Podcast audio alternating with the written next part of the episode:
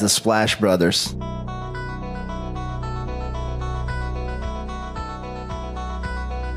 The Splash Brothers, is that? The Splash Brothers. Splash Bros. The bond that you guys share, being the Splash Brothers and everything.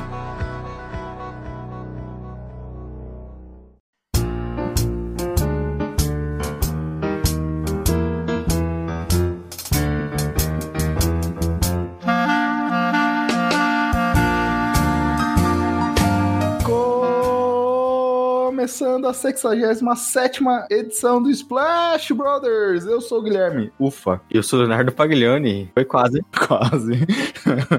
Se você acompanhar até o final do podcast, talvez tenha uma. Você entenderá do porquê. Léo, como já adiantado no podcast passado, depois de uma série de títulos, oito no total, pela equipe de Boston, o ano de 67 foi atípico, que terminou com o primeiro título da franquia dos Philadelphia 76ers, que se sagrava campeã pela primeira vez na liga, graças à chegada, já estava há três anos no time, mas a Will Chamberlain, que foi eleito até o MVP da temporada. Aliás, uma rotação bem profunda, tendo quatro jogadores do time com mais de 18 pontos por partida. Wilt com média de 24, 24 pontos e rebotes, além de 8 assistências. Hal Greer com 22 pontos, Chet Walker com 19 e Billy Cunningham com 18 pontos e meio por partida, sendo que ele só jogava 26 minutos por noite, hein? Sendo que a média do per 36, como já dizia nosso sagrado mestre Kamika que participou do último episódio, 24 pontos. Os quatro são eleitos House da Fama hoje. Legal ver estatísticas da 60, 70 ali, né? Porque tem muitos jogadores desse nível do Wilt também, né? Com 24 pontos, 20 rebotes, tem alguns absurdos, assim, que a gente obviamente não vai ver no basquete moderno, mas sempre legal revisitar. E você com mais uma informaçãozinha, né? Agora, agora virou tradição. É, eu tô tentando emplacar essa daqui, Léo. É, na, na semana passada você não deu muita bola pra mim, mas hoje você já fez alguns comentários aí. o Wilt, que era um daqueles jogadores também que jogava 45 minutos por média por partida. Então, um absurdo físico também, né? É uma aberração pra sua época, né? Por isso que ele era tão, se destacava tanto. E depois dessa pequena digressão, temos um convidado hoje, Léo. Aliás, uma questão aqui pra você. Ele é convidado ou não? Não, eu acho que não é convidado. Tanto é que ele já tá com o pé na mesa aí, já se sente em casa já. Marco Túlio Baima, que hoje me substituirá no seu alto jabá aqui. É, e aí, pessoal? Feliz de estar aqui. Sempre tô participando do podcast lá de forma mais indireta, né? Vocês não ouvem minha voz. Vocês, geralmente, quando eu quero me expressar, vocês ouvem a voz do Google que eu coloco. Mas hoje vocês estão ouvindo minha bela voz aqui no podcast. Espero que não, eu não cause né, nenhum caos com as minhas opiniões. Aliás, Marco, eu essa última noite comecei a jogar o jogo do The Last of Us Part 2 com meu filho aqui e fiquei bem incomodado, porque quando eles precisam do botão de ajuda ali no jogo traduzido por português, eles fizeram o trabalho de só colocar a voz do Google. Então, toda hora eu ouço a voz do Google no jogo lá. Já tô até preparado pro podcast aqui, já, já vou me sentir íntimo dessa voz. É o corte de custo, né? Não dá pra contratar dublador, colocar a voz do Google. e é isso que a gente faz no podcast também. A gente, infelizmente, a gente não tem budget, né, pra pagar nenhum dublador, então a gente coloca a voz do Google mesmo. O Túlio falou de causar, por isso nós chamamos ele, né, o, o Gui. Pode dar tanta opinião polêmica assim, porque todas as semanas estamos aqui e a gente quer que o Túlio cause aqui nesse podcast com as suas opiniões. Exato. Mas, Marco, você já falhou na missão em fazer seu alto jabá aqui, como eu falei. É, Eu não tinha entendido que era aquela hora que era pra fazer o auto jabá, mas eu posso fazer agora. Não, agora eu não quero mais. Brincadeira. Pode- Pode seguir com o jabá. Então, pessoal, eu edito o Splash Brothers. Edito o seu podcast, se você precisar. É só dar um contato lá no Twitter, arroba Marco Túlio Baima. Tô tentando entrar menos na- nessa rede que é viciante e ter uma, uma vida fora da internet. Mas se manda uma mensagem, eu tô atento sempre lá, sempre tô olhando as mensagens. Então, se precisar que edite podcast, ajeite algum áudio, não precisa ser podcast, algum outro áudio que você precise. Eu tô às ordens, você já conhece a edição do Splash Brothers, você sabe já como é que eu trabalho. E é isso. Ele tá sendo bem humilde aqui com a gente, né, Léo? Ele faz um excelente trabalho aqui pra gente. Não, tem que ter humildade, tem que ter humildade. Além de um cara que vai melhorar o seu áudio, né, ele é humilde, você pode perceber isso. Então acho que vale a pena ainda contratar. Ele fala de Twitter, mas sempre que eu entro ele tá lá postando alguma coisa, viu? Então você pode chamar que ele vai te atender. E ele falou aí que edita o Splash Brothers, ele edita também um podcast no qual ele participa regularmente, que é o Poeira Tapes, que é um podcast que comenta sobre rap, principalmente, né, Marco? Então, se vocês quiserem ouvir algo mais voltado pro gênero, um podcast voltado pro gênero musical, também pode ouvir o Poeira, que é um podcast bem legal. E fica aqui meu pedido, quer dizer, Sampa Crew no Poeira Tapes. Ô, Léo, você fala tanto Sampa Crew, mas eu sou de Minas, não sei se o Sampa Crew é tão presente só em São Paulo, ou se não é presente também, o Gui pode tirar essa dúvida. É só presente na vida do Leonardo. mas aqui não é muito famoso, não. Não se expandiu tanto, embora com certeza nosso ouvinte conhece pelo menos uma música do Sampa Crew. E aí, se você não conhece, eu vou colocar na edição o Léo cantando um agora pra você conhecer. É, melhor só no final pra no, no tirar a nossa audiência, né? mas posso fazer também já, ô Gui? Só um minuto antes, o Sampa Crew é uma banda ali que ficou famosa nos anos 90. Aí sim, principalmente São Paulo, né? Não sei como Sim. é que se deu nas outras regiões, mas São Paulo tocava muito. Nos anos 90 foi recheado de pagode aqui pros paulistanos. E aí nosso público, que em média tem uma forte presença com 30, 40 anos, deve se identificar, pelo menos os paulistanos, com, com esse pedido do Léo. E como eu falei pra vocês, Sampa Crew não é pagode, Sampa Crew é um rap romântico. Aí você me surpreendeu. Mas agora pode lançar a braba, Leonardo. Nós somos os Splash Brothers, né? Estamos com o podcast Splash BR no Twitter e no Instagram. Toda segunda-feira no seu agregador, agregador de podcast favorito, saindo nosso episódio, né? Sem falta. E agora voltando à temporada. Então segue a gente, curta, deixa sua avaliação lá no feed. É importante você seguir também para estar sempre recebendo a notificação quando o podcast sai. Compartilhe para seus amigos, pessoal que gosta de basquete, que nós agradecemos. Senhor Leonardo, você esqueceu de citar também a nossa nova parceria, Jumper Brasil, www.jumperbrasil.lance.com.br. Lá no final da página ele tem uma seção de vídeos, podcasts e tudo mais. Lá você encontra o feed do Splash Brothers, do Basqueteiros. Eles produzem diversos conteúdos sobre NBA, NBB, WNBA, diversos assuntos bem legais. Eles também possuem lives no YouTube todo dia às 8 e 2 da noite. Então não só siga lá o Splash Brothers no Jumper, mas como o próprio trabalho do Jumper Brasil, que é bem legal. Isso, um grande abraço para os nossos amigos do Jumper. E antes de começarmos aqui a falar sobre a liga, queria deixar um abraço para o nosso querido amigo Gabriel Martins, o primeiro convidado do Splash Brothers, o podcaster no cara dos esportes, que vem sofrendo nesse momento com essa doença que vem assombrando a gente, que é a Covid. Tanto ele numa situação que chegou até a ficar internado, mas pelo que ele comentou, postou recentemente, já está numa situação um pouco melhor, mas também seu pai que segue numa situação um pouco complicada. Então peço a vocês que, de acordo com as suas crenças e religiões, deseje uma melhora ao nosso amigo Gabriel Martins. A gente tá gravando no sábado, 19. Ontem ele postou que recebeu alta, mas infelizmente o pai dele ainda segue internado, né? Vamos desejar forças pra ele, melhoras pra ele, pro pai e pra toda a família, né? Que vai dar tudo certo. Isso, o Gabriel é um grande amigo, né? Eu trabalhei com ele aí desde 2015 até 2018, se eu não me engano, 2019 lá no FA hoje. Desde que ele fez o cara dos esportes, a gente também continua próximo, eu continuo ajudando ele em algumas coisas. E é triste, né, você ver uma pessoa nessa situação de, de saúde, mas a gente deseja força, que ele vai passar bem dessa situação e, e vai superar. Apesar desse ano totalmente apócrifo de alguma forma, é, e aí a gente tá no verão, querer sair, curtir. Pessoal, todas as informações dão a entender que a gente nem saiu da primeira onda direito, mas a segunda onda vem com força aí. Um momento crítico sensível, a gente viu, por exemplo, no momento de verão no norte, casos diminuírem, mas a situação continua complicada por lá, que tá entrando o inverno, e principalmente aqui no verão, novos casos aumentarem, casos de mortes aumentarem. Então, pessoal, épocas de festas, fins de ano, vamos proteger a nós e quem a gente ama, porque é, é uma situação triste. Teve até uma propaganda bem pesada do governo do Ceará, lá de um amigo secreto, da filha emulando que contaminou o pai, e com isso levou ele à morte. Então é uma situação que requer atenção ainda, porque a gente não tá numa situação tranquila ainda, infelizmente. Exato. E seguindo aqui, pessoal, eh,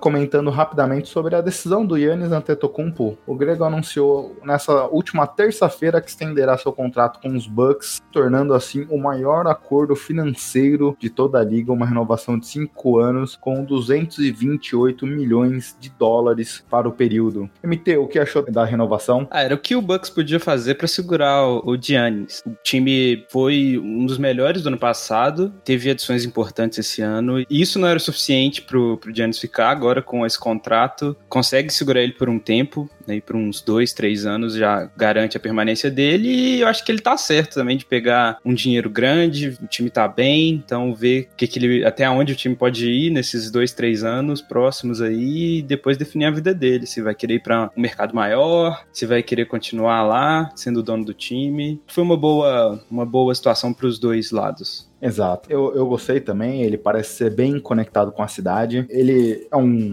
jogador estrangeiro, pegou e foi super bem recebido em Milwaukee, no Wisconsin. Ele também foi super bem desenvolvido lá. A gente precisa lembrar que o Yannis foi draftado vindo da segunda divisão da Grécia, então ele ainda não era o que é hoje, ele evoluiu bastante nessa passagem pelos Bucks. Então eu vejo como um movimento natural. E Léo, fica a questão aqui também, esse time é capaz de dar passos maiores do que as duas últimas últimas temporadas, o Yannis, com esse elenco, com esse core, é capaz de ser campeão? É bem possível, sim, porque por mais que tenha uns fracassado nos playoffs passados, contra o Raptors, contra o Heat na última temporada, é um time muito forte, tá sempre ali. Foi nas últimas temporadas, é o primeiro colocado do leste. É um time que precisa de alguns ajustes, pensando em playoffs, algumas peças a mais, talvez. E eles mudaram bastante o elenco, né? Com o Drew Holiday, alguns jogadores para vir do banco, como o DJ Algo, Ports. Então, o time deu uma mudada, acredito que eles são capazes de chegar à final, né? A gente ainda vê que o Yannis é um cara novo, que tá sempre buscando evoluir, então até nisso o time pode melhorar. Conseguindo manter o Yannis, né, com esse super máximo aí, você tem uma tranquilidade pro time, né? Porque a gente viu eles fazendo um movimento usado pelo Drew Holiday, trocando picks futuras, ainda sem a certeza se o Yannis ficaria. E de repente, se ele acaba saindo, você se vê numa situação que para reconstruir é difícil, porque você vai ter contratos altos também, você não vai ter picks, então ficaria uma situação muito difícil pro Bucks e eles fizeram certo, né? Que quando você tem uma estrela desse nível, que é o Yannis, que é um cara absurdo, você tem que dar o contato que for, porque precisa manter esse cara que não tem como você perder, né? É, e ainda você se coloca numa situação de ter o Drew lá, você pode estender o contrato do Drew, você pode fazer mais um movimento com o Drew ou com outras peças. Eles trocaram picks futuras, então eles têm as picks dos próximos anos, desse próximo draft que ainda pode ser envolvido em alguma situação. Então tô bem curioso aí para ver o que o próprio Bucks vai fazer. E acho que a gente viu muito esse ano ser comentado pelos, pela segunda temporada, e aí esse ano foi muito debatido sobre a questão do Budenhauser, também a falta de ajustes de playoffs. Uma rotação longa, Yannis jogando com, por 32 minutos nos playoffs. Então vamos ver também como o time se adequa para essa próxima temporada, se o próprio Budenhauser fará alguns ajustes. Você falou bem, eles foram líderes do leste há dois anos seguidos. Isso faz com que eles mudem alguma coisa? Veremos. O time formou um time que a gente sabe que vai ser muito bem,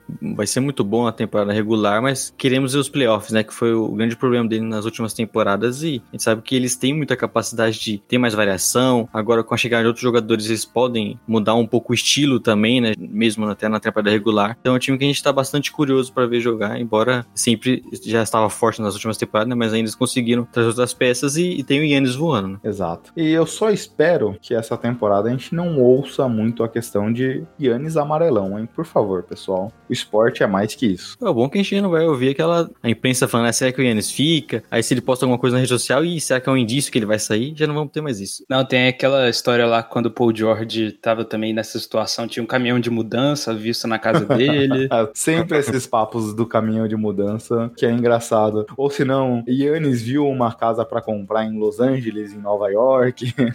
Yannis põe sua casa à venda.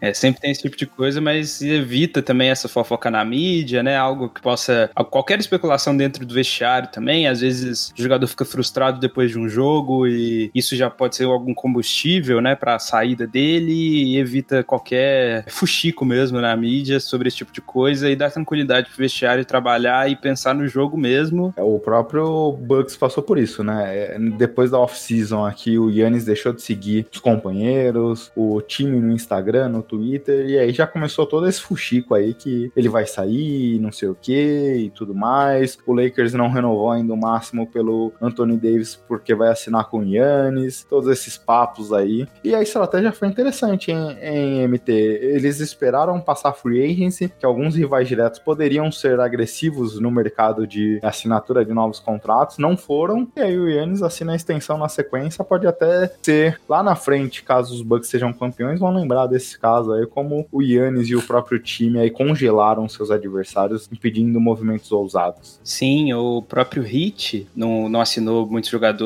com, com salário alto, né? Tentaram abrir espaço ali para uma possível vinda do Giannis e esses times que estão brigando para o título, sempre pensando no futuro, né? Na adição de, um, de uma estrela como Giannis. Não sei se esse movimento foi calculado de deixar para a Pro Free Agency. Se foi, foi muito inteligente. Se não foi, foi uma coincidência ótima, porque os times não se reforçaram tanto. Pode realmente fazer diferença. Eu não tinha pensado por esse lado que no futuro os times podem ter é, déficit de algum, algum defensor ou algum jogador no ataque e tudo isso pode ter acontecido por causa desse espaço é, que eles tentaram deixar para o Giannis assinar na próxima free agency. É. E Marco, Oi? já sabe, né? Sobe a vinheta agora.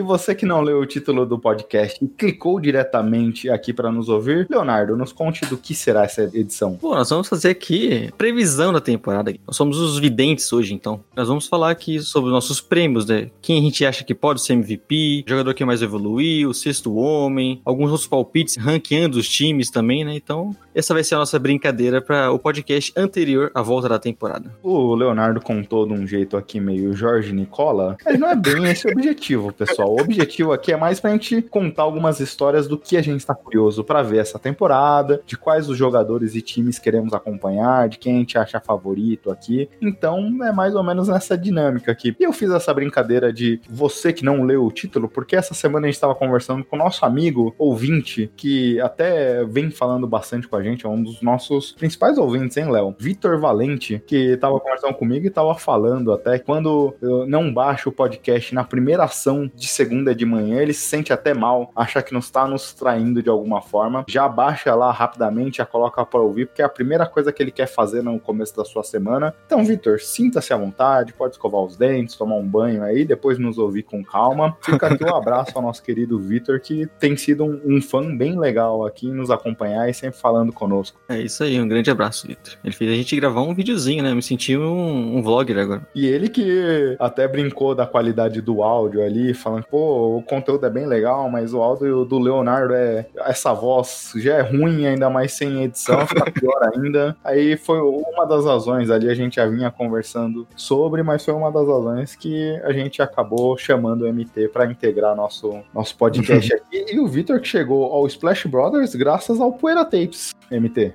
Pois é, isso que eu ia falar. O Vitor agradece sempre, né? Esse, o, o, ouvinte fiel e que vai sempre atrás do nosso trabalho. É bem gratificante ter, receber esses feedbacks e a gente fica muito feliz que na indicação que a gente fez do Poeira lá do Splash Brothers, a gente conseguiu que algum ouvinte viesse. E aparentemente ele gostou bastante, né? E é um dos, um dos ouvintes mais fiéis de vocês, como vocês estavam comentando por aí. E fica bem feliz. Exato. E podemos seguir então agora pro assunto principal, Leonardo? Bora, craque. É, o craque é a pessoa ao lado. Craque sou eu.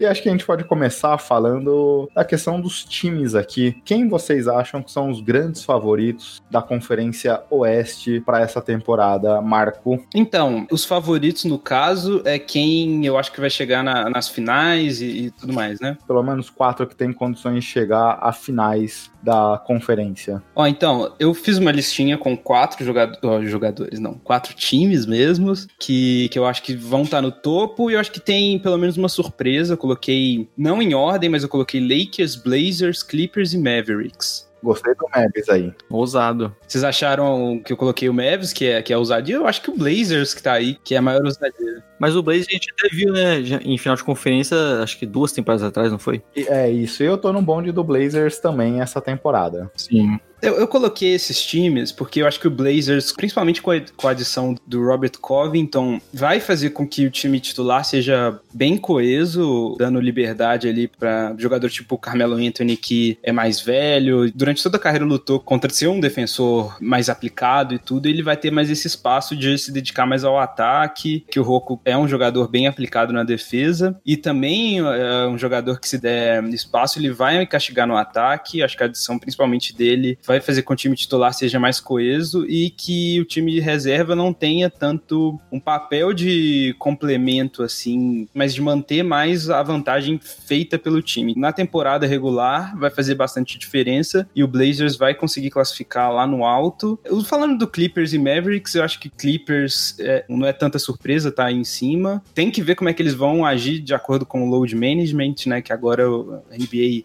colocou novas regras e não vai poder descansar o jogador é, do jeito que eles quiserem. Vamos ver como é que eles vão lidar. E o Mavericks, acho que esse é o ano do Luca Doncic. Todo ano é o ano do Luca Doncic, né? Desde que ele entrou na liga, mas esse ano eu acho que vai ser uhum. muito acima do que a gente espera. E talvez a gente veja ele falando aí sobre MVP, mas, mas isso é uma conversa mais pra frente. O Lakers continua Lakers. É, e o, vale falar também que o Túlio é um grande fã do Porzingis, né? Então, vale isso influencia no voto. É, tem que valorizar os jogadores do Fantasy. Mas me surpreende é que ele não colocar o All-In Joe Ingles aqui.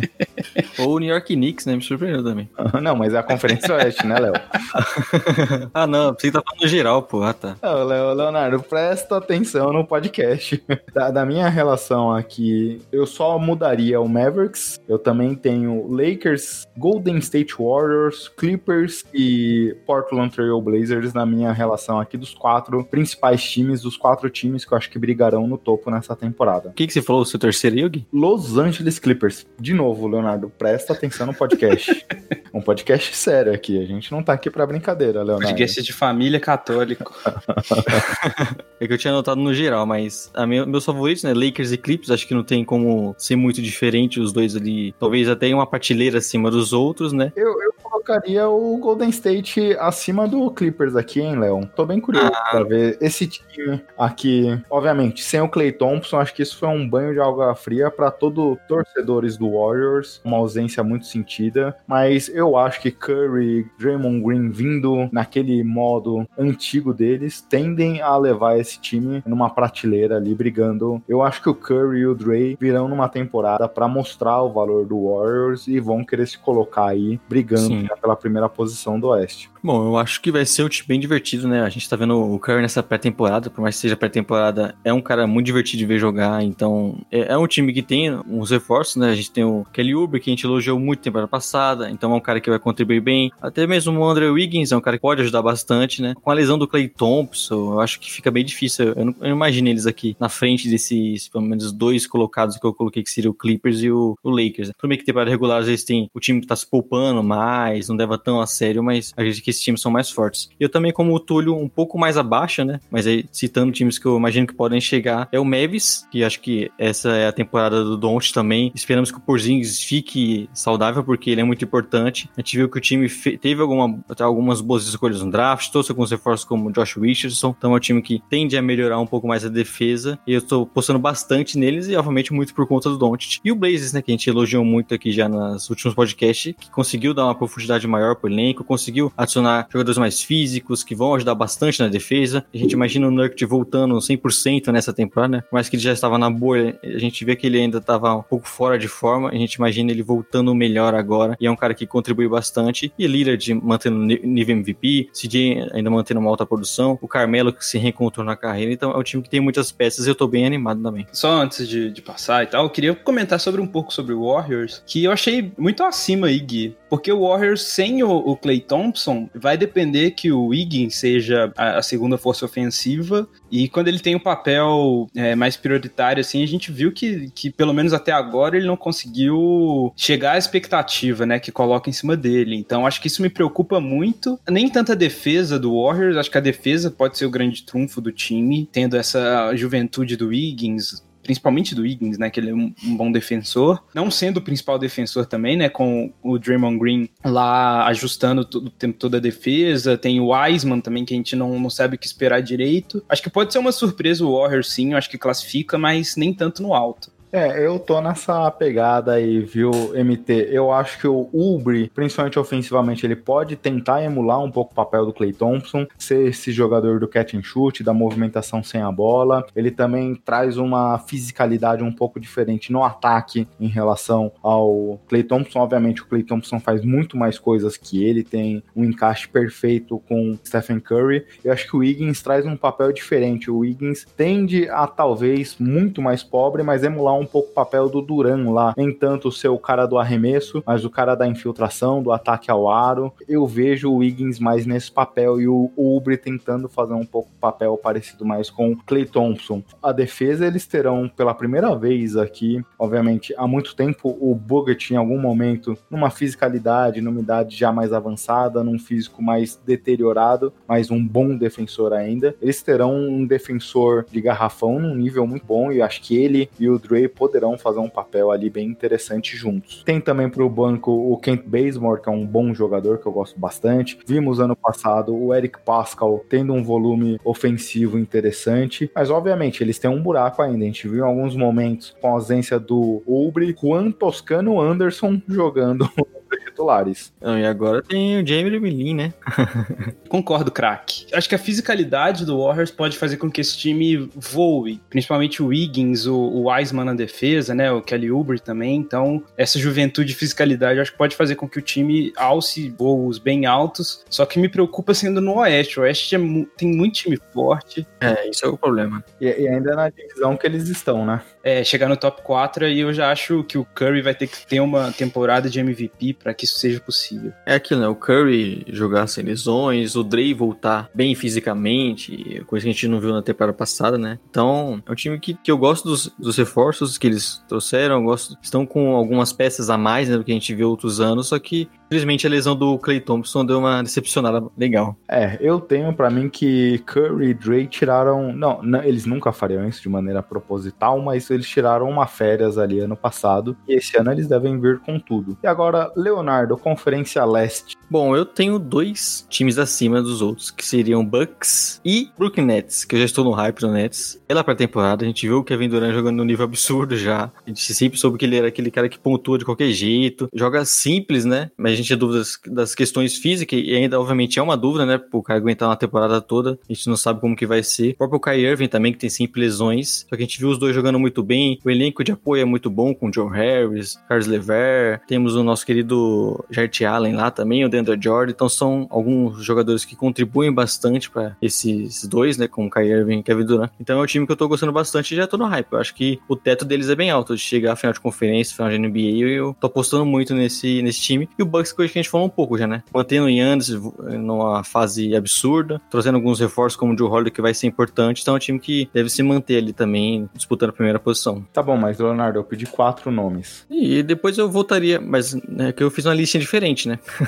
pra mim, um pouquinho abaixo vai Celtics e Heat. Heat novamente vo voltando, né, pra a temporada. A gente, eles não mudaram muito o elenco, então deve se, se manter um time bem forte. O, o Tyler Hero talvez pegando um pouquinho mais de protagonismo. Kendrick Nunn voltando a ter mais relevância, né? Nos playoffs ele acabou ficando um pouco de lado. Então é um time que eu vejo ainda evolução por conta desses jovens, o próprio Banda e Baio. Então acredito que é um time que ainda pode evoluir por conta desses caras que já eram fortes, né? E o Celtics, é aquilo que a gente sempre vê, né? Eles perderam o Gordon Hayward, acabaram tendo esse desfalque importante, mas é um time que também é muito jovem, com os caras que estão evoluindo bastante, com um grande treinador. É um time que tá sempre jogando muito bem, por mais que às vezes a gente duvide, né? Como foi na temporada passada com a saída do Kyrie Irving, do Hofford também duvidava. É um time que tende a sempre se organizar muito bem e ser muito forte. Isso. É, eu aqui faria uma listinha um pouco diferente da sua, viu, Léo? Eu acho que os Bucks continuam sendo os favoritos. Raptors e Boston Celtics brigando ali pela segunda, terceira posição, óbvio, isso daí falando 19 de dezembro. Eu, eu, acho que o teto dos Nets é gigantesco também, mas eu hoje, pela questão do elenco, esses três outros times aqui mantiveram o elenco, basicamente o mesmo elenco da última temporada, alguns ajustes pontuais, como você falou, saída do Hayward é uma perda importante, saída do Ibaka e do Gasol no Raptors também é sentida. Tivemos algumas movimentações, mas eu acho que esses três times, pela continuidade do trabalho, tendem a se colocar, concordo com o Bucks um pouco na frente e depois o Nets vindo na sequência. Eu acho que o Heat é um time forte, mas eu hoje colocaria ele como a quinta opção aqui, mas é inegável que esses cinco times aqui são muito fortes em relação ao todo o resto da conferência. Sim, é, são times que a gente imagina lá em cima. E você, craque? Então, eu coloquei. A minha lista é igual a do Léo. Eu coloquei Nets em primeiro, disparado, Celtics, Heat e Bucks. É não nessa ordem, na verdade, né? O Bucks em segundo e Celtics e Heat ali em terceiro, quarto. É, eu acho que, na verdade, dentro desses quatro, o Heat tá um pouco abaixo, porque eu não vejo o Heat tendo uma temporada regular é, acima. Eu vejo eles com bastante dificuldade, porque o time é muito versátil, mas não passa essa coesão ofensiva. Eu acho que eles crescem no momento certo. Esse crescimento eu vejo um diferencial maior nos playoffs, nem tanto na temporada Uhum. regular. Então eu vejo que o Nets, Celtics e Bucks estão um degrau acima do Heat, aí o Heat sozinho nessa prateleira de baixo. E o Heat, né, que a gente viu nos playoffs o Butler assumindo muito protagonismo. Isso. Na temporada regular não foi assim, né? Ele é um cara que Uhum. deixava até os jovens é, decidir mais. Então tende a manter esse, dessa forma o Heat. Exato, eu tô curioso pra ver, por exemplo, também como o Goran Dragic volta de lesão.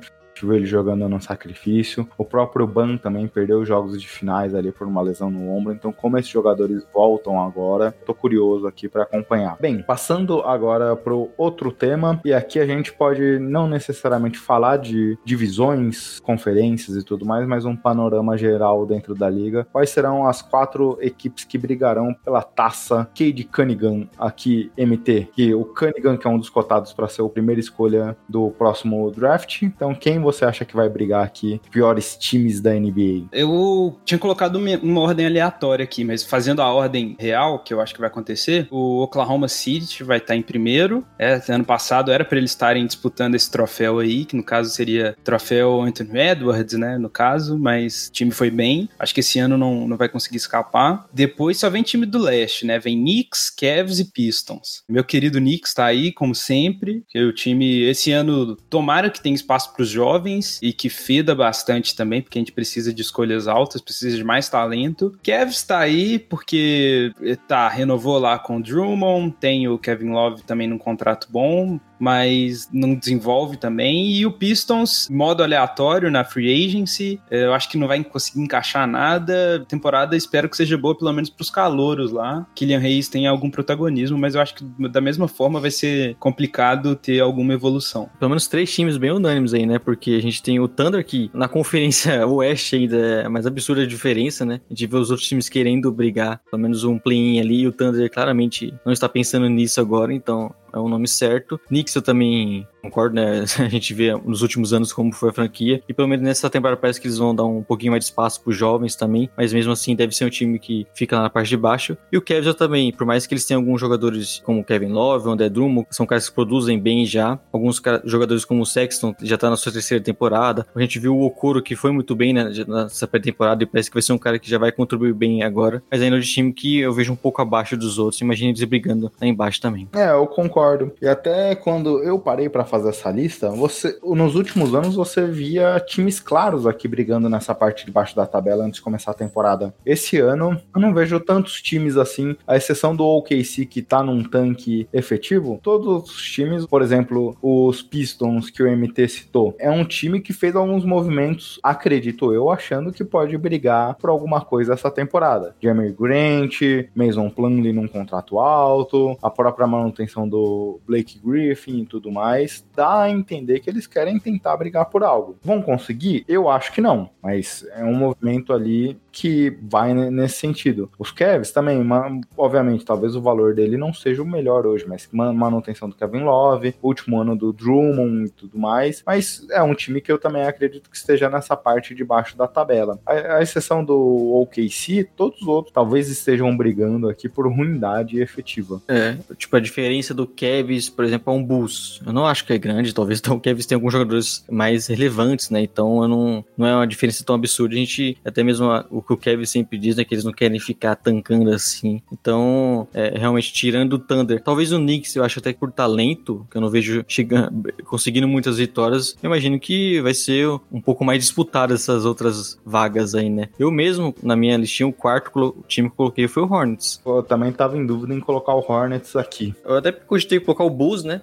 Só que eu acho que o Hornets tem a empolgação nossa com o Lamelo, que vem fazendo uma boa pré-temporada. Teve a lesão do Gordon Hayward, né? Que vai perder algumas semanas, então já começa a piorar um pouquinho o time. A gente imaginava que o, o seria bem importante. E eles ainda têm caras muito jovens, né? Como o Graham, como o PJ Washington. Então é um time que a gente tem algumas, alguns bons valores ali, mas ainda vai ser bem cru, vamos dizer. Vai ser bem fraca. A defesa ainda é muito exposta, né? Então é, é uma coisa que um time que eu até quero ver algumas partidas na temporada, principalmente por conta do Lamelo, mas eu não acho que eles vão conseguir muitas vitórias. É, alguns times aí podem entrar, mas talvez por desistência no meio da temporada ou por lesão. Por exemplo, acho que um, um Wolves da vida tem dois jogadores muito bons, né? Que, que é o Towns e, e o, o D-Low, mas eu acho que ainda não é suficiente para conseguir brigar. O Wolves não tem a pique, né? Eles têm a pique protegida top 3, né? Mas o sorteio tá bem mais difícil de saber agora, não tem como Sim. você garantir nada, né? É, não sabia. Mas enfim, tem. Eu acho que até o Spurs pode estar tá nessa briga aí. Ô, craque, aí você machuca o Gui, assim, né?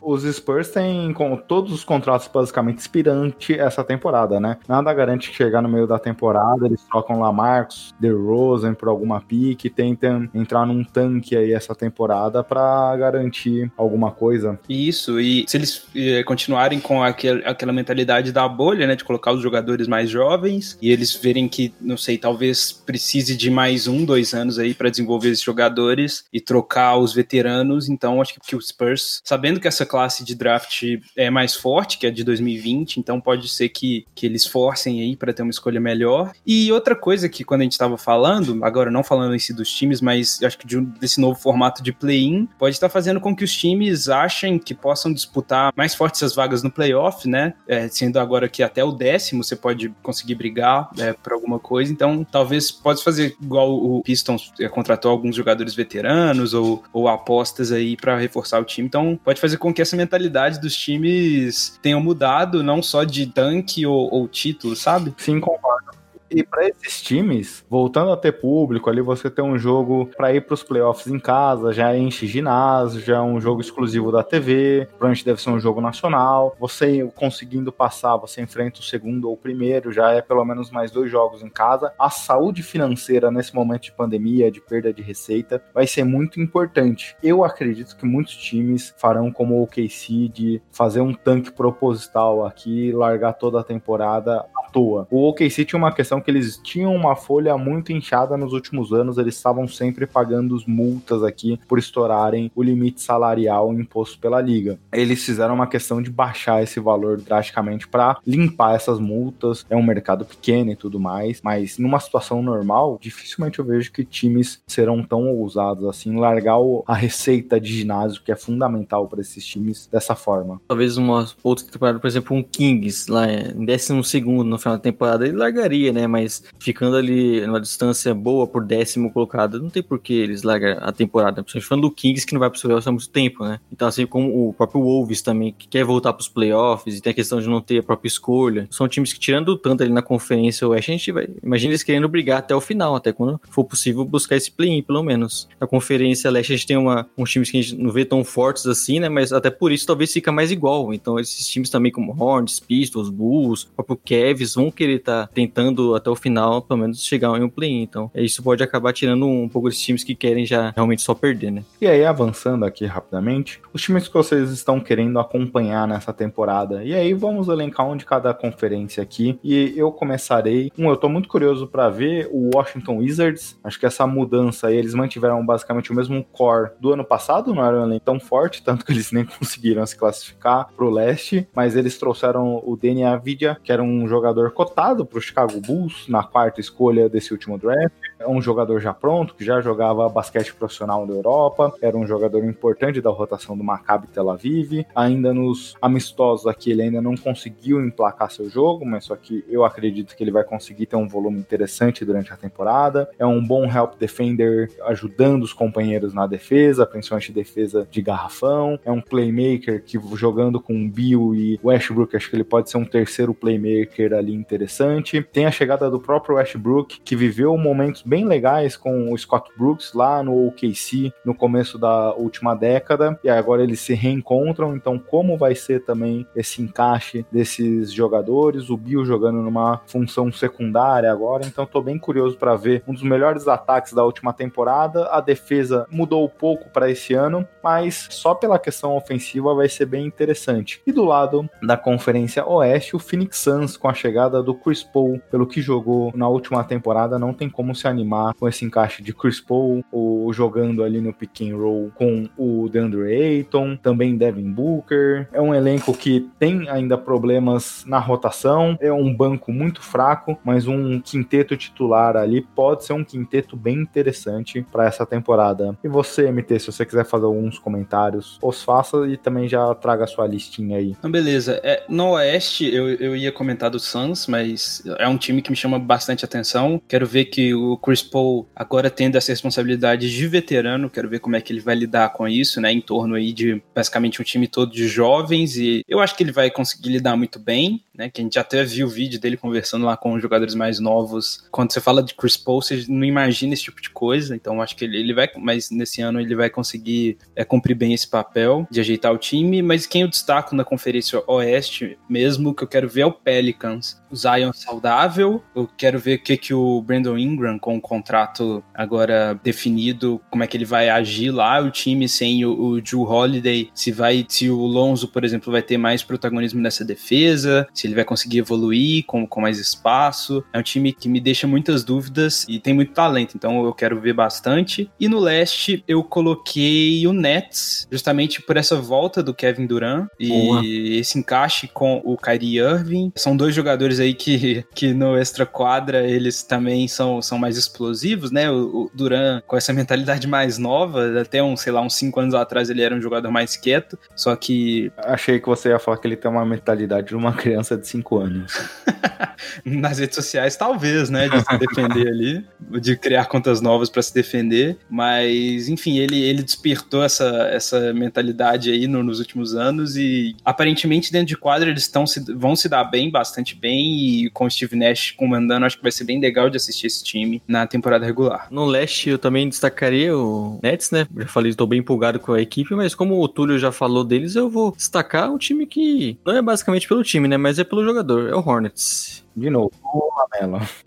eu não aguento mais aqui, ô Marco Túlio. Eu não vou pedir o Washington aqui todo o programa. Pode já criar a vinheta aí do momento Lamelo bom. Não, Lamelo Ball, eu estou empolgado. E são poucas coisas que no Hornets que fazem você ficar empolgado. Então, é, até pelo estilo de jogo dele, né? Os passes que ele dá, é o time que eu vou querer acompanhar. Obviamente, não mais do que o Nets, mas para ficar diferente, eu destacaria o Hornets. Agora o Léo precisa falar que torce mais pro Kings. Pode falar que torce pro Hornets aí. Eu não faria isso com a minha vida. mas, e na Conferência Oeste, acho que o Pelicans também foi uma boa escolha, né? A gente, é, como o Zion foi um pouco decepcionante por não conseguir jogar muito na temporada passada, a gente acaba perdendo um pouco do hype né? Mas é um jogador que a gente quer ver essa temporada saudável. E o Pelicans com muitos jovens, né? É também um time que vai destacar. E o Wolves, cara. Eu quero ver como vai ser essa dupla de low com o Taos. O time que, até porque que a gente falou da pique, né? Eles vão querer ganhar, vão querer voltar para playoffs. E a Conferência Oeste é muito difícil. Então eu acho que não vai ser fácil para eles. Talvez até se eu fizesse uma listinha dos 10 colocados lá no, Oeste, eu não colocaria o Wolves entre eles, mas pelo Taos estar voltando. Mas a gente viu como ele sofreu nessa off-season, né? Com os familiares, Covid. Foi uma coisa, situação bem triste, mas é o time que eu imagino que vai melhorar um pouco. Não sei se vai ser o suficiente para voltar aos playoffs, mas de Low e, e Towns é uma dupla que eu tô bem afim de ver jogar. E Leonardo, você falou aí de elencar, talvez não colocaria o Minnesota Timberwolves. Elenque aqui os oito times que você colocaria como classificados para a Conferência Oeste? Rapaz, Conferência Oeste? É. Bom, Lakers, Clippers, Mavs e Blazers, né? O que a gente já falou entre os, os primeiros colocados. Aí depois eu iria com o Nuggets e o Tajé. A gente não, porque eu não falei essa lista. Não, eu, eu e o Túlio, tô falando com o craque Túlio. Bom, aí depois eu iria com. aí depois eu iria com Nuggets, Jazz, só ver se eu não tô esquecendo ninguém. Warriors, que eu acho que vai chegar bem. E como oitavo colocado ali, eu colocaria o Pelicans. Eu vou apostar no Pelicans, eu estou no hype do Zion. Posso dar minha lista aqui, Gui? Pode lançar a braba. Eu acho que os três primeiros é, do, do Oeste vai ser Lakers, Mavericks e Clippers. Não sei se nessa ordem, acho que pode mudar. Na verdade, eu, eu já tinha feito essa lista, mas eu coloquei em, em quatro degraus, assim. O primeiro seria Lakers, Mavericks e Clippers. Aí na, no degrau de baixo eu coloquei Blazers, Nuggets, Suns e Jazz. Aí no lugar do Jazz aqui eu coloquei o, o Rockets entre parênteses, porque se o, se o Rockets não trocar o Harden, eu acho que eles ficam nessa. É, esse eu deixei de fora por conta disso. Eu acho que eles ficam nesse patamar aí, entre quarto e sétimo. Pra oitava vaga e play-in, eu coloquei Warriors, Pelicans, Grizzlies e Rockets, mesmo sem o Harden. Caraca, Warriors bem baixo. Eu coloquei o Lakers e o Warriors aqui, eu vejo eles numa primeira prateleira. Depois o Clippers numa prateleira só. Blazers, Nuggets e Mavericks numa terceira prateleira aqui, quarto, quinto, sexto. Jazz e Suns na prateleira seguinte, os meus oito colocados. A grande dúvida aqui é o Rockets, né? Eu até deixei de fora eles por conta disso. Como que vai ser a questão dos vestiários, se o Harden fica ou não. Até ele ficando, pode ser que ele fique nessa situação que ele tem demonstrado não tá muito afim e tudo mais. Como será tratado tudo isso? É, e acho que o Rockets, numa condição ok, eles chegariam, obviamente, entre os oito colocados. É um time muito forte ainda, né? E por ter o Harden num alto nível. Só que fica essa dúvida, né? Então, até por isso eu achei melhor descartar. Até agora, quem você descarta, ou melhor, quem você elege aqui como os oito principais da Conferência Leste, Leonardo? Eu de novo? É, se você não quiser falar, então pode ser você, Marco. Pra mim, naquela sequência, né? Como foi a do Túlio também, eu acho Bucks, Nets, Celtics e Heat. Aí depois temos Raptors e Sixers. Acho que é um time que já melhorou bastante, mas mesmo assim, esse topo ali da Conferência Leste é bem forte. É Sixers, aí depois temos putz, essa, o Pacers, que eu acho que ficou um pouquinho abaixo desses também. E oitavo colocado é aquela briga que a gente falou, Tora, né? E eu votaria no Wizard chegando esse oitavo colocado. Acho que com a chegada do Westbrook, é um cara que produz sempre um, um alto nível, né? O Bradley Bill. Você falou também dos outros jogadores que chegaram pra equipe. Eu acho que eles vão dar uma melhorada nessa temporada e eles estão sempre querendo chegar em playoffs. Então é um time que eu acho que tem até mais talento do que os outros que estão ali na conferência. E você, MT, ou você vai reclamar de ser o segundo também? Não, eu sou, eu sou um participante disciplinado nesse podcast. Não reclamo, não. Mas a, a, minha lista tá praticamente igual a do Léo. Mas eu coloquei a prateleira de cima com três times, que seria Nets, Bucks e Celtics. Eu coloco o Heat um pouco abaixo, por essa questão mais de ataque mesmo, que, que eu acho que eles vão ter mais dificuldade na temporada regular. Aí na segunda prateleira, em quarto, quinto e sexto, eu coloquei Heat, Sixers e Raptors. Aí sétimo e oitavo eu coloquei Wizards e Pacers. Boa. Esses oito se mantiveram aqui, só mudam um pouco a ordem, mas eu também fui de Bucks, Raptors, Celtics, Nets, Heat, Sixers, Pacers e Wizards. Então acho que nós três aqui apostamos nesses oito times passando. Acho que vale, todos devem concordar aqui. O Hawks é um time que anda um pouco por baixo. Se fosse antes dos amistosos aqui, talvez eu colocasse eles aqui, mas pelo que eu acompanhei de defesa, é um time que parece ainda ter muitos problemas. Obviamente, é pouco tempo jogando junto. Essa pré-temporada antes de começar os jogos efetivos, tá tudo muito apertado. Então vamos ver se esse time evolui ao longo da temporada. Mas nesse momento, muitas mudanças, muitos jogadores novos e o problema de defesa continua. Então por isso que também eu acabei não apostando aqui neles. É, alguns times que podem chegar no leste, né? Mas não deve mudar muito. Exato. Fechamos aqui a lista de times. Agora vamos para a lista de prêmios individuais. Vamos começar então, MT, pelo Rook of the Year. Quem você acredita que será o grande novato dessa temporada? É que bom que eu vou começar, porque se fosse o Léo, ele já ia roubar a minha. Ou ele ia dar chilique de novo, né? Falando que é ele primeiro. Esse eu não preciso votar, você já sabe meu voto. então, eu também vou de Lamelo Ball, como o Léo deve falar aí da próxima vez que ele for falar. Eu acho que lá no Hornets, se o Hornets não colocar a bola na mão dele, tá errado, que é o, jogador de maior talento e, e novo, assim, que, que, o time tem que apostar, e caiu no colo deles. E eu acho que a gente vai ter muito lance de efeito, né? O Carmelo adora. Ó, oh, Carmelo. Perdão. O Lamelo, ele adora dar, dar, uns passes bonitos, né? Chutar muito de longe. Mesmo com uma defesa pouco disciplinada, eu acho que ele vai ter números muito bons, principalmente ali de ponto e assistência. Vai ser melhor que um Obitopin aí, que, que aparentemente é quase unânime como Rook of the Year, mas eu vou no Lamelo. Léo, quer fazer o complemento, já que você vai de mesmo voto? Também, né? O Lamelo é um cara que vai produzir muitos highlights, né? Por conta dessas assistências dele. Vai ter muito a bola na mão. A gente imagina ele tendo o time para ele no Hornets. Então ele talvez não tenha um aproveitamento tão bom né, nos arremessos, mas é um cara que vai produzir bastante. Então, até por essa questão do hype, eu acho que ele acaba ganhando. O que eu tinha colocado é o Obitop também, né? Por questão de estar no Knicks, time que sempre chama muita atenção, né? Tem esse hype. O Obitop também é um cara que já chega bem veterano, já chega bem completo para pelo menos ofensivamente. Então é um cara que deve produzir bem. Só que eu iria com o Lamelo. Eu tenho um palpite no, no que o Gui vai falar, hein, o cara MT. Qual que é? Vamos ver se acerta. Eu acho que ele vai de Isaac Okoro. Valorizar o jogador de fantasy? Não só de uma liga. Não, exato. Eu, eu, eu iria de Lamelo, mas para ser um pouco diferente, eu acho que o Okoro, pelo que ele vem jogando aqui nessa pré-temporada, obviamente é pré-temporada, gente, vamos parar de se empolgar com pré-temporada, mas pelo que a gente vê, não dos números em si, mas do que esse jogador é capaz de fazer, eu acho que ele chega já transformando a defesa de perímetro dos Cavs. Ele é um cara que tinha na NCAA problemas com arremesso aqui, mas pelo menos de aproveitamento ele já vem conseguindo ter um aproveitamento bom da bola de três. Esses jogos de pré-temporada, só dois jogos, não quer dizer muita coisa, mas ele é um cara muito físico também atacando o aro. Então, se ele conseguiu de fato melhorar o seu arremesso fora, ele é um cara que chega contribuindo de imediato aqui para os Cavs, já na defesa e potencialmente é capaz de ajudar ofensivamente também. Então, acho que ele pode sim contribuir aqui e brigar pelo prêmio de novato do ano. Só, só um ponto aqui, você falou, vocês falam bastante do Obtopping, ele ativa meu otaku aqui dentro dentro de mim, porque eu lembro do Naruto aqui, do Obito,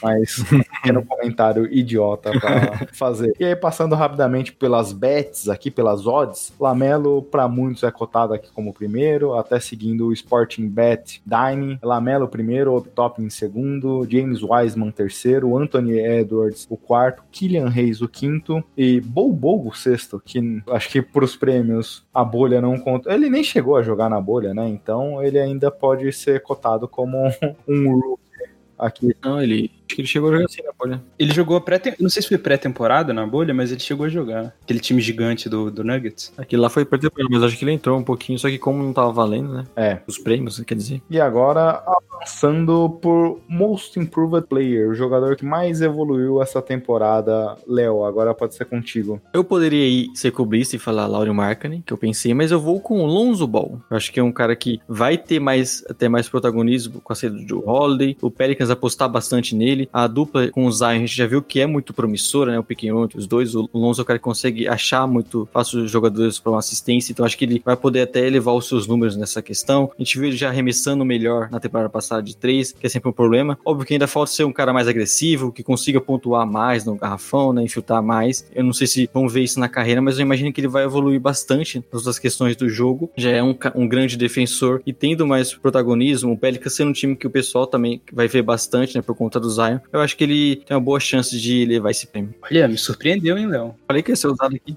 o Lonzo tá na corrida de alguma forma, mas eu quero ver mais também dele. Ele é um cara que tem bastante dificuldade de infiltração. Obviamente, ele faz um pick and roll interessante, ele tem um passe muito bom, ele melhorou a mecânica, mas me preocupa um cara com um MIP, com a média de pontos que ele tem, eu não vejo ele melhorando muito para essa próxima temporada. Eu não vejo ele tendo esse talento de 10 salto. Ele teve média de 10 pontos no seu primeiro ano, 10 no seu segundo, esse último saltou para 12. Quando a gente vê o MIP, normalmente é um cara de 20, 22 pontos, eu não vejo ele conseguindo dar esse salto todo. Obviamente, seis rebotes e sete assistências da última temporada, ele pode ser um cara que caminha ali para ficar próximo de um triple-double, 8-8, sei lá, é algo que dá para imaginar. 8-8-12, mantendo o número de pontos, é ok, mas não sei se ele conseguiria, já que normalmente os prêmios individuais têm muita questão de pontos, ele conseguindo turbinar esse ponto do seu jogo para vencer o prêmio. Gui, essa é a temporada dos baús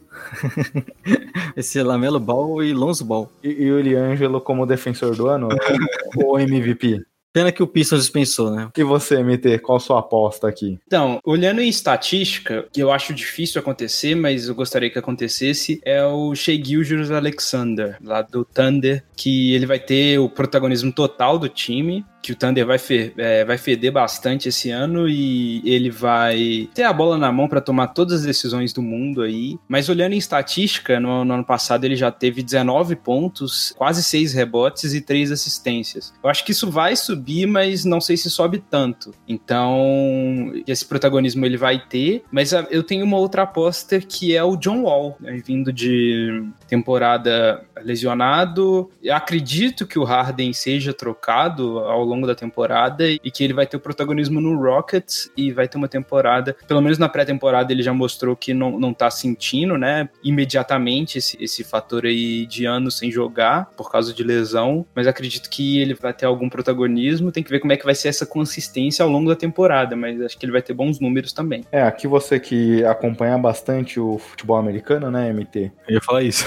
Eu sinto falta daquele prêmio que a gente vê na NFL do Comeback Player of the Year. Isso. Eu acho tão legal esse prêmio lá seja por lesão ou por jogador que teve uma temporada por N fatores abaixo uhum. e aí conseguir dar a volta por cima. Eu acho esse prêmio tão interessante. Aqui na NBA a gente não vê. Ele se encaixa mais, talvez, nessa questão do MIP mesmo. Quer comentar alguma coisa aqui, Léo? É, o John Wall conseguindo jogar, né, já seria uma evolução absurda. Só que, como a gente tá vendo ele no, na pré-temporada, parece que fisicamente ele tá muito bem, né? Então, um cara que já deve voltar produzindo bem. Eu não sei se vai ser o caso para voltarem, né? O jogador que mais evoluiu por conta de estar de tá lesionado e já era um grande grande jogador anteriormente, né? Mas com certeza é um cara que vai chamar muita atenção. O meu voto aqui seria no DeAndre Ayton. É um jogador que, primeira escolha do draft do Doncic, do Troy Young. A gente viu esses dois jogadores sendo muito bons já nos seus dois primeiros anos. O Ayton sofreu com uma questão de doping ano passado, perdeu 25 jogos. Esse ano, com a vinda do Chris Paul, eu acho que ele tende a ser um dos principais jogadores melhor aproveitados e que mais vai se beneficiar dessa adição à equipe. Então, tô bem curioso para ver como o Ayton virá para essa próxima temporada. Assim como o MT já comentou, ele tem médias ali de 18 pontos, 11,5 rebotes rebotes, mas eu acho que ele pode chegar a uns 24 pontos, ele pode melhorar um pouco seus rebotes, ele pode trazer estatísticas defensivas, a coisa que ele não tem no seu jogo tão apurado para um pivô. Então, tô bem curioso para ver como será essa temporada do Aiton e o Suns, eu imaginando aqui que é um time que deve brigar por playoffs, eu acho natural ter algum jogador sendo candidato a algum prêmio individual aqui. É, ainda mais com a chegada do Chris Paul, né? A gente falou bastante. O Eiton vai se beneficiar muito. Então é um cara que já tem números bons, né? Mas tem a questão de jogar uma temporada inteira, né? Coisa que não foi na anterior por conta da suspensão. Tendo o time com o Chris Paul, que vai chamar mais atenção, vai estar brigando por playoffs. Então o Eiton é um cara que vai estar sendo bastante visado e acho que é um, também é uma boa aposta para a temporada. Sim, acho que menos protagonismo também, né? No, nos ombros dele ajuda bastante o, com que ele tenha uma, uma função mais mais importante coletiva e, e que não esperem tanto dele assim para pontuar e tudo, mas mesmo assim vai ter bons números. Ou escolha. E agora aqui, Léo, avançando pro prêmio de sexto homem da temporada. Sextou?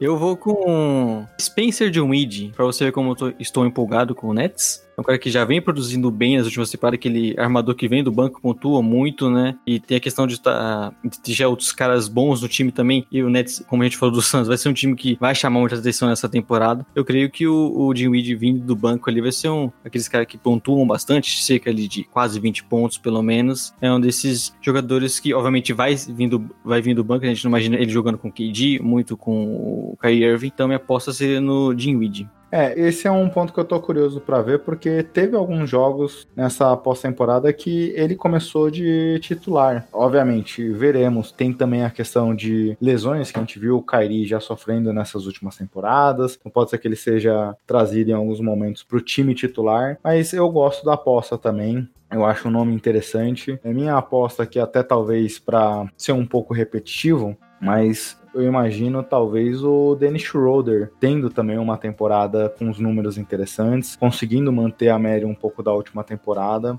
já que na última temporada ele era um candidatíssimo ao título, a gente até votou nele aqui no prêmio. Eu acho que esse ano ele se sagraria o vencedor. Penso que ele também pode ser titular, né? Um outro que tá, a gente é exato. tá definido. São jogadores que sempre ali no, brigando, né? Talvez um Low Williams seja uma opção, o Montrezl Harrell também. Pois é, esses jogadores de sexto homem, eles sempre estão ali no limiar entre titular e, e, o primeiro jogador do banco, né? Então, sempre se tiver alguma lesão, eles vão entrar como, como opção. Fica nessa. Mas eu, eu fiquei na dúvida real entre, entre o Schroeder e o, e o Montrezl Harrell, né? Agora lá no Lakers, os dois. Titular eu acho difícil eles serem, é, eu acho difícil o Vogel colocar um dos dois lá num time com LeBron e Anthony Davis, que, que precisa cercar esses jogadores com outros jogadores, só que jogadores defensivos, tanto o Harrell quanto o Schroeder são mais ofensivos, então acredito que colocando os dois, assim, eles vão ter um protagonismo bastante forte no banco de reserva, vão ter números bons nesse lugar ofensivo, mas é isso, acho que eles não, não jogando com LeBron e Davis, eles conseguem alçar números bons e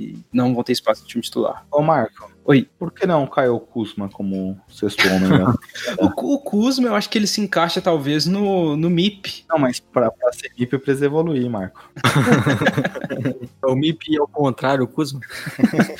mas eu acho que, que o Kuzma, ele tá, como é um jogador que ninguém espera muita coisa dele nesse ano, que ele pode surpreender, ele tendo um papel bem definido, mais, é, mais secundário, assim. Ano passado o pessoal esperava muito dele. Geek não gosta muito dele, né, na real. Mas acho até engraçado não gostando dele. Mas eu acho que ele, esse ano, ele pode ter, ter um número, ele, sei lá, um, ser um jogador de catch and shoot ali no ataque, talvez dando algumas assistências, enfim, sendo mais protagonismo no ataque vindo do banco. Acho que o Montrezl Harrell, né, que você estava falando, é um cara que sempre candidato forte. E o Lakers tem essa questão também de talvez poupar um pouco mais o LeBron Anthony Davis, né, já que o time disputou a final há praticamente dois meses atrás, então talvez eles queiram tirar um pouco de minutos deles. E aí você tem o Dennis Schroeder, o Montrezl Harrell, podem aproveitar bastante disso. E estando em LA também ajuda bastante, né. Uhum. Não o LeBron diretamente, mas o Danny Green falando pelo LeBron falou que a expectativa dos jogadores do Lakers, e quando se fala isso, leia-se LeBron e Anthony Davis, era que o, a temporada começasse no feriado de Martin Luther King, né? Se eu não me engano, é no meio de janeiro, tendo mais um mês aí de preparação, e eles bateram bastante o pé, aparentemente, aí nos bastidores sobre essa data, mas era uma data muito importante para a NBA ter a rodada de Natal, que é fundamental para a liga aqui. Então, obviamente, isso pode ser um fator aqui, como esses jogadores titulares atuarão ao longo da temporada. E avançando agora pro defensor da temporada, MT. Sim, né? Que a gente tá falando bastante de LA. Vai continuar em LA. É,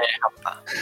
Acho que vai ser o Anthony Davis, o jogador defensivo do ano emulando aqui a, a frase do, do craque Neto, acho que ele é um monstro sagrado na defesa. Pelo menos na bolha ele foi esse monstro sagrado, foi completamente dominante. Na temporada regular, sendo um pouco mais poupado, vai ter números absurdos. Eu fico muito impressionado com que ele é um jogador muito grande, protetor de aro fenomenal, mas ele tem uma velocidade lateral também muito boa, então ele oscila bem pro perímetro, consegue defender jogadores mais baixos, mais ágeis, e acho que esse ano é o dele seria meu voto aqui, mas já que você votou nele, eu votarei em uma pessoa diferente. Eu vou de Rudy Gobert aqui, que tá em ano de contrato, já deu a entender que quer ganhar um Supermax, coisa que o Jazz não tá disposto a oferecer. Então eu acho que ele vai tentar fazer uma temporada para mostrar o seu valor defensivo, para mostrar que merece todo o dinheiro que ele tem direito, ou poderia ter direito. Então vai ter uma temporada fenomenal para tentar ganhar a bolada toda que ele acredita que vale. É, isso é um,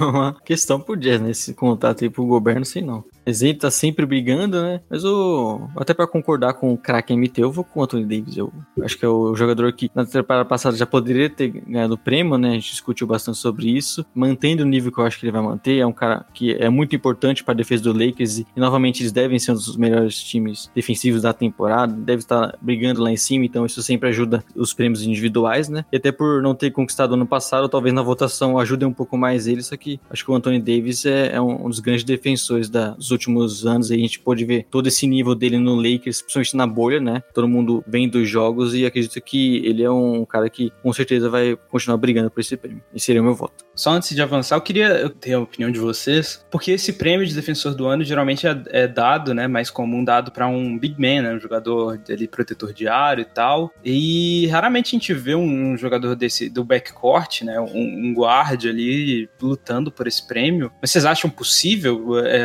tendo tendo algum jogador, algum guard, um Ben Simmons da vida lutando por esse prêmio aí? É, bem curioso isso, né? É justamente uma questão que a liga ainda parece que antigamente, até se você olhasse as estatísticas, os vencedores do prêmio eram até reboteiros, grandes bloqueadores, né? Nem a questão de steals entrava de alguma forma. Eu acho que temos hoje o Ben Simmons é um forte candidato, o Marcos Smart é outro que é a cara de defesa do time e eu colocaria também o Drew Holiday aqui indo para um, a melhor defesa da NBA do último ano. Ele tende, os Bucks tendem a manter manter-se como melhor defesa e consequentemente ele vai ter um papel importante nisso. Mas eu não vejo a liga mudando aí, trazendo esse prêmio para armadores, jogadores mais baixos. Mas o Ben Simmons, né, muito. Inclusive eu cheguei a colocar ali na discussão para temporada passada, acho um cara que defende num nível absurdo, né, mas e é muito completo, né, defendendo no mano a mano, na, até na uma cobertura, ajudando os companheiros, é um cara muito inteligente. Só que tem essa questão de geralmente esses centers, né, esses jogadores que ficam mais no garrafão acabam tendo um destaque maior conta disso e, e geralmente são eles que vencem. Acho que a exceção nos últimos anos foi o Kawhi Leonard. É, o Kawhi já é um jogador que é mais completo, né, marca o principal jogador adversário, pode marcar tanto um Stephen Curry como a gente já viu na época dos Spurs, marcando um Yannis Antetokounmpo, ele pode é um jogador muito versátil, né, pode marcar diversas posições. É, tem o, um Draymond Green também, que talvez poderia ficar nessa posição aí, mas que ele não é um big, big man mesmo, né? Então, mas pode, pode se o Gui acertar essa posição do Warriors lá em cima, quem sabe? É, e aí seria até o meu prêmio aqui para MVP. E eu acho que o Golden State Warriors vai brigar pelo topo da Conferência Oeste, consequentemente vai brigar pelo topo da NBA. Como vocês mesmos já citaram, LeBron James e Anthony Davis podem ser poupados nesse começo de temporada, isso prejudicaria números individuais. Kawhi Leonard, a gente já viu ao longo desses últimos anos a questão de controle de minutos e é um fator que faz com que ele não dispute alguns prêmios individuais. O próprio Yannis Antetokounmpo vencendo três seguidas, é difícil a gente ver a liga como é difícil dar tantos prêmios consecutivos assim para o mesmo jogador. E se o Golden State fizer o que eu tô imaginando que eles são capazes de brigar pelo topo, vai depender muito da performance do Curry para isso. Eu acho que ele pode retomar patamares de últimos anos com 34 pontos, 7, 8 assistências, é, uma chuva de bolas de três. Então esse seria meu candidato ousado aqui ao prêmio de MVP.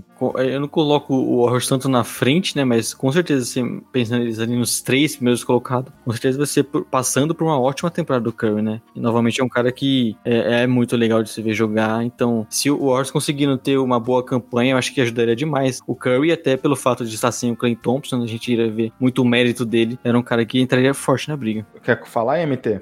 É, eu queria só falar, porque também eu, eu pensei em colocar o Curry aqui, mas não coloquei porque eu acho que a, o Oeste vai ser muito complicado. Que, apesar de gostar bastante do Warriors, eu acredito que eles não vão conseguir ter uma colocação tão alta assim a ponto do Curry disputar esse prêmio, apesar de achar que, ele, que o Curry vai ter uma temporada espetacular, mas para esse prêmio a gente precisa também que o time tenha uma campanha boa, né? Ô MT, só hum. quero destacar um ponto aqui. Alguns votos do Gui Curry, Okoro, Eiton. Você viu alguma relação quanto a isso? Querendo valorizar os jogadores do Fantasy, né? Ele ficou calado agora, né? É, quem cala consente, né? Então a gente pode saber que, que é por isso mesmo. Jamais. Aqui é seriedade, meu filho. meu voto. Confesso que eu deixei dois nomes e eu decidi, decidi na hora, até vendo o voto de vocês. Mas eu vou com o Doncic. Como eu já uhum. falei que eu acho que o Mavis vai estar tá ali no topo da Conferência Oeste, consequentemente na NBA também, sendo um time muito forte, eu acho que ele tende até a evoluir alguns números, né? Por mais que seja absurdo, manter o nível alto dele, sendo o cara que carrega um dos principais ataques, né, da NBA. Então eu acho que o Doncic é um cara que, além de ter já todo o hype, né, todo mundo, todo mundo gosta dele, se mantendo longe das lesões, né, que atrapalhou um pouco na temporada passada, eu acho que ele vai ficar na briga pro MVP igual na temporada anterior que ele acabou saindo por conta das lesões, eu acho que é, sem elas ele vai conseguir se manter ali até o fim brigando e é um grande candidato. Então, esse é um jogador que eu gostaria agora. Em números individuais, eu acho que ele é capaz disso. Eu só não acho que o Mavis vai estar tão alto assim na tabela. Eu projeto hoje eles ficando em sexto, quinto no máximo. Então é difícil um prêmio de individual do melhor jogador da temporada ser dado por um jogador num, numa posição com um time tão baixo assim. Eu coloquei ele ali brigando entre terceiro e quarto, já seria uma coisa mais capaz. Mas realmente é outra questão, né? De como você falou do Warriors também. É isso, o time precisa ter campanha boa para esse cara conseguir mais votos. Exato. O Doncic vai depender muito da, da questão de saúde, não só dele, como do Porzingis também, principalmente. Esse é mais difícil contar. né? Esse é difícil. É, eu acho que vai, vai depender disso para que o Mavis tenha uma campanha ali de top 3 times do Oeste, pelo menos para ele, ele disputar esse prêmio. Qualidade ele tem, acho que com o Josh Richardson, que inclusive o senhor Leonardo vai mandar pro meu time na Liga de Fantasy, eu acho que ele, ele vai trazer uma qualidade de- principalmente defensiva lá pro, pro perímetro do Mavis que pode fazer com que o time consiga alçar esses voos, mas vai depender da saúde. Exato. E o seu voto, craque? Então, meu voto, coloquei o Kevin Durant, Rapaz. Justamente por acreditar que o, que o Nets vai ter a melhor campanha, ou Gostei. uma das duas melhores campanhas do leste, e muito por causa do Kevin Durant, né? Ele tá impressionando bastante no, na pré-temporada. Tem muito tempo que a gente não via ele jogar, a gente lembrava quão bom ele era, e ele faz de tudo, né? Ele, ele pontua de todos os lados da quadra, pode ajudar na defesa se estiver disposto, e acho que essa- esse discurso, tanto dele que ele tem nas redes sociais, que a gente vê que foi desgastando ele com o tempo, dele ter se juntado com o Warriors, de ter conseguido ser campeão, talvez no melhor time da história da NBA, e ele vai querer provar que não é só por isso, né? Que ele é um jogador espetacular, a ponto de montar um time em torno dele e conseguir tanto levar esse prêmio quanto chegar nas finais e quem sabe levar um título. Gostei, gostei. E a gente aqui, os três fugiram do óbvio nesse prêmio, né? LeBron James? Yannis? Talvez até o Kawhi, os três times de principal performance coletiva, os três times de melhor vitória, de maiores vitórias na última temporada. E eu até confesso que eu torço pra esse palpite do MT, né, mano? A gente vê o Kevin Durant jogando novamente. Uma alegria, né? Um dos Uhum. principais jogadores. Alegria nas pernas, Léo. Ligando as pernas. É um dos principais jogadores dessa geração. É talvez o maior depois do LeBron James ali nos últimos anos. E é um cara que sempre vale a pena ver jogar. E seria legal ele voltando já com um prêmio de MVP de uma lesão que muitas vezes acaba com a carreira do jogador, né? E você até falou do Kawhi Leonard. Era a minha dúvida. Eu tava muito em dúvida se eu colocaria ele. Óbvio, tem aquela questão de muitas vezes ser poupado. Só que eu acho que o Clippers vai ter uma melhora. E ele mantendo um nível, um volume de jogos interessante. Acho que ele com certeza entra na briga também. Exato, é. Também gosto palpite. E talvez pode ser um, um jeito da NBA premiar um jogador bom vindo de Nova York. Pelo menos pelo Knicks a gente não vai ter, no, quem sabe, nos próximos 10, 20 anos, mas tendo Duran lá, tendo uma história dessa, sendo fazendo um time forte com o, o Kyrie Irving em Nova York, talvez possa ser um- uma, uma forma da NBA valorizar o mercado de Nova York dar esse prêmio pro Duran. Exato. Bom ponto, bom ponto. Gostei. A gente vê LA muito forte, a NBA Isso. precisa de Nova York forte também. É muito importante. Bem, fechamos aqui, né, pessoal? Os assuntos principais, o que a gente tinha se proposto a falar. Você viu, né, MT? Você presente aqui, o Léo se comporta e a gente tem um podcast curto. É, vai ser mais legal editar um podcast curto, que eu termino antes, tem mais atenção nos pontos, dá pra zoar mais no- nos créditos aí, que você vai ver que os créditos vão ser um pouquinho mais longos. vai ter Léo cantando, vai ter um- algumas coisas aí. Eu cantando? Você tá maluco, velho. Sampa Crio. É, pelo menos é uma, uma grande, é um grande grupo. E aí a gente volta agora com os destaques. E os destaques dá para falar de jogos, hein, Léo? Inclusive, era o nosso, nosso início do podcast, né? Esses destaques eram só os jogos. Exato, aí depois foi se perdendo. Teve uma pandemia de oito meses aí pela frente que fez com que não tivesse jogos e tudo mais. Eu posso começar com o meu destaque aqui? Pode começar. Eu tô bem curioso pra ver. Obviamente, a gente não tem público ainda nos ginásios. Eu tô bem curioso pra ver Toronto Raptors contra Pelicans na quarta-feira, o jogo, o jogo da 9h30. Infelizmente, só pro League Pass. E por que eu tô curioso pra esse jogo? Vai ser o primeiro jogo do Raptors de Casa Nova, jogando em Tampa, na Flórida. Como disse o Wagner Vargas há outro dia aqui, o terceiro maior time da Flórida, perdendo, obviamente, pra ele pelo Magic, como o primeiro colocado depois do Heat. Então, Raptors de Casa Nova, porque o Canadá tá com restrições nesse momento, e aí fazer uma viagem internacional com essa frequência seria bem complicado. Então, Raptors de no- Casa Nova recebendo o New Orleans Pelicans. Até pra destacar, né? Destaque aqui o jogo de terça-feira, né? Já volta a NBA, que é o Nets e Warriors. É o jogo das 9 horas e meia-noite, os dois no Sport TV, inclusive, e meia-noite, Lakers e Clippers. Eles tradicional clássico, né? Pra abertura da temporada, meia-noite, passando no Sport TV, né? Já estamos ansiosos, né? Pra volta volta da temporada, vai destacar. Também, Gui, para destacar aqui, quarta-feira temos um jogaço, cara. Cleveland Cavaliers e Charlotte Hornets do meu querido Lamelo Ball. Então, é um jogo que você não pode perder. É, a gente já vai ver só por esse jogo talvez o Lamelo seria MVP. Com certeza. Mas você falou do, da rodada de terça, Léo, rapidamente. Teremos o reencontro entre Duran contra Golden State Warriors e o Draymond Sim. Green, que essas últimas semanas falou um pouco do Duran, criticou a saída dele e tudo mais. Então vamos ver como estará o fervor do Duran para esse confronto. Você lembrou também que esses dois jogos passando no Sport TV, Rodrigo Alves, que para nós dois aqui é, foi o principal comentarista de NBA dessa última temporada, que a gente até elegeu ele como MVP do ano, fez uma dupla fenomenal com Everaldo Marques, mas resolveu sair da Sport TV, de comentar a NBA, até deixou já seu projeto de, da NBA do Dois Pontos de lado para se dedicar no projeto dele pessoal, Vida de Jornalista, que é um podcast que eu gosto bastante também. Então, boa sorte ao Rodrigo e sigam também esse podcast. Boa sorte, Rodrigo. A gente fica triste que ele tá saindo das transmissões, né? A gente gostava bastante dele, mas feliz que foi uma, decisão pessoal, né? Um cara que tem outros projetos, então ele está feliz com a sua decisão e boa sorte. Crack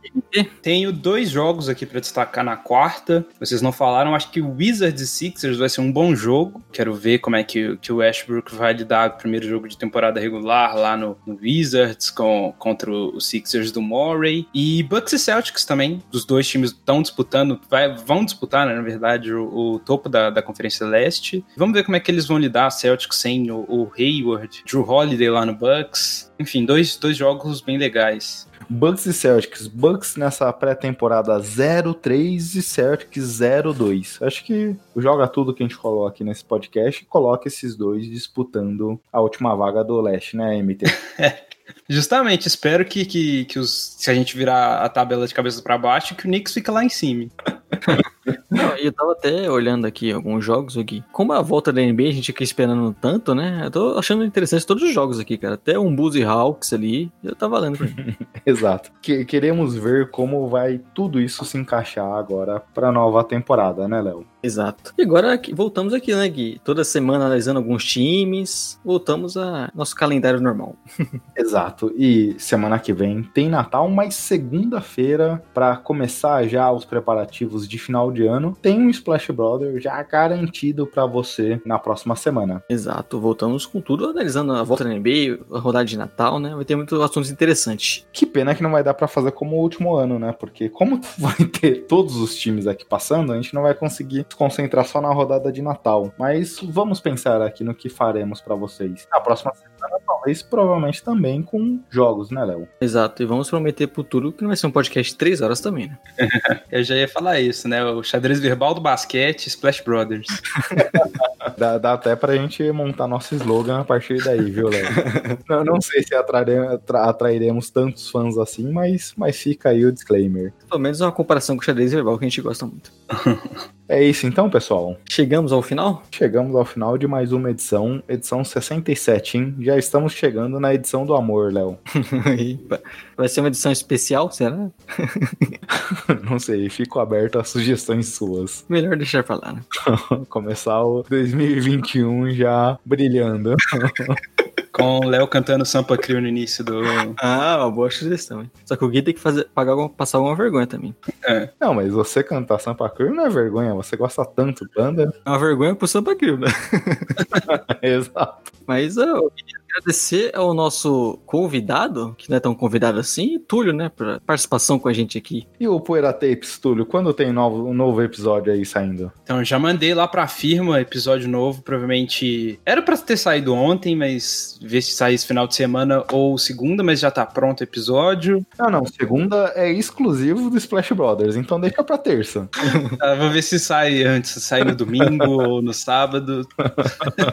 pra, pra Splash Brothers na segunda. Segunda. E, inclusive, vai ser um episódio aí de duas partes. A primeira parte é essa, a segunda parte é, vou começar a editar. Bom que o Splash Brothers não vai me dar tanto trabalho esse final de semana, vou ter espaço para editar a segunda parte do Poeira Tapes, que deve sair na outra semana também. E já fica aqui, o Léo fez a sugestão no começo, eu faço uma no final. Fica aqui a sugestão para vocês falarem do documentário que saiu na Netflix do Amarelo, do Emicida. Sim, baita documentário que eu não vi, inclusive, tem que ver o quanto antes. E só deixar as redes sociais aqui, Yogi, do, do Poeira Tapes. Falando lá, né, no, no caso, primeiro, a, mi, a, minha rede social é arroba Marco Túlio Baima, B de bola, A Y, M de Maria A, questão de edição, questões aleatórias comigo lá. E o Poeira Tapes é arroba Poeira Tapes, tanto no Twitter quanto no Instagram. Poeira é com U, tapes é tapes mesmo em inglês. É só que para vocês seguirem o podcast, tem que seguir o podcast Mano, né? Que vocês estão desativando logo mais o feed do Poeira Tapes. Isso. Aí o Gui é um, um ouvinte fiel do Poeira Tapes, ele já tá sabendo que a gente sai no feed do podcast Mano. Então, se você quer ouvir o Poeira Tapes, você procura no seu agregador por podcast Mano, que a gente tá saindo por lá, exclusivamente a partir de 2021. Vai ser 100% pelo podcast Mano. E no site do Podcast Mano tem textos 2021, vai ser bem bacana. Vai, já tem análise de álbum lá, não, mi, não minha, mas do pessoal do Podcast Mano. E acompanha o Poeira Tapes por lá também. Exato. Embalamos mais uma edição, né, Léo? Mais uma edição pra conta, né? Voltamos semana que vem já com a NBA novamente de volta. A nossa normalidade, né? Com muitos jogos, muitos times para comentar, mas é o que a gente gosta. Ô, Léo, a gente não vai fazer um amigo secreto aqui do Splash Brothers? É só eu entre eu e você. Você tá dispensando o Marco Túlio ao vivo aqui? Só um amigo que você quer de três pessoas só? A gente tem que chamar os nossos convidados aqui, né? Tinha que chamar o pessoal que já participou. É, aí seria uma boa. A, a lista é grande, e aí? Eu acho que, que o Gui pode dar presente para todos os convidados que, que passaram é. pelo Splash Brothers. É, com certeza, eu, eu, concordo com essa. Eu canto Sampa Creu e o Gui dá um presente. Se esse é o preço para você cantar Sampa Creu, acho que dá para fazer, hein? Fica a sugestão. Exato. Vou colocar um rap natalino aqui no final. Não vou perdoar ninguém porque é Natal. Não vou perdoar ninguém porque é Natal. Vou comprar uma Glock, foda-se, ó. Inclusive, se falando de rap aí, saiu um novo álbum do Eminem, eu quero sua, seu review depois YouTube. O Marco Túlio já falou no podcast, se você ouvisse, você não faria essa pergunta para ele, porque ele fala que quem ouve Eminem tem uma idade mental de 3 anos de idade. Sei, exatamente isso que eu tô falando, que inclusive já perguntei pessoalmente para ele, ele já falou que não... É um prazer, pessoal, mais uma vez aqui com vocês. Desejo a todos um feliz Natal, para quem acredita na crença, para quem não, aproveite o feriado. E vamos lá, né, pessoal? Mais uma semana aqui com Splash Brothers e chegando ao final desse fatídico ano de 2020. Mas é isso, curte aí o, o rap de Natal que eu vou colocar e até a próxima. Tato, valeu. A sua audiência, né? Estamos, lembrando que estamos no Twitter, no Instagram com o podcast SplashBR. Indique para seus amigos e uma ótima semana. Estamos também no site do Jumper Brasil. Sempre. Um grande abraço. Tchau, tchau, tchau pessoal. Não adianta você chorar nessa porra, é melhor você gravar outro boneco. Melhor você ligar lá pro DJ Kaique, estúdio de responsa. Eu roubei sua bolsa, roubei seus fãs. Pra mim cê é trouxa, tipo Pelanza.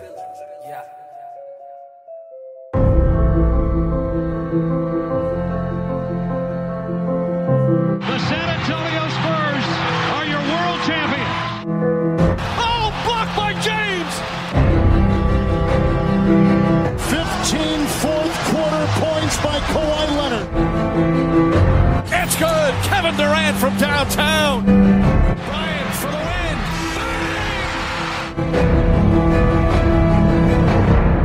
What a perfect ending to a historic day. Eu fico em depressão. Começando a 67 edição. Opa, já. Você deu sorte, Léo, que Vai. funcionou essa. E aí já dei até a arma pro MT aí me sacanear depois.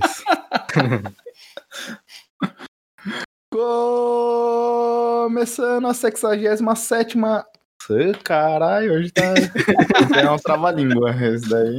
É sextagésima sétima. sétima. É pior que eu falei certo. Sextagésima, né? Sexagésima. É pior que eu falei certo. Mas eu fiquei na cabeça com sete, não com sétima. Começando começando a 67 edição do Splash Brothers. Eu sou o Guilherme. Ufa. Prometi não chorar, prometi não sofrer, prometi que não ia mais querer te ver.